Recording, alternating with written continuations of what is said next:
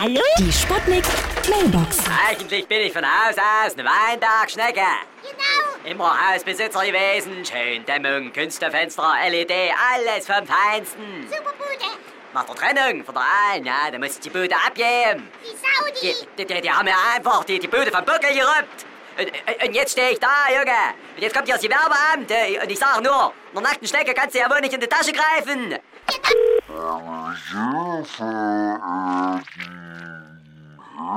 Wir unterbrechen die Ansage dieser Nacktschnecke, weil das den Rahmen der Mailbox sprengen würde. Ja? Hallo? Geht's jetzt gleich los? Ich bin als Schnecke schon viele Jahre an der Börse tätig als Schneckulant. Was da teilweise abgeht, ist wirklich schnecklich. Also das schneckt mir ganz und gar nicht.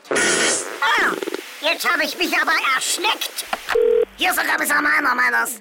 Mann, habe ich einen Schädel.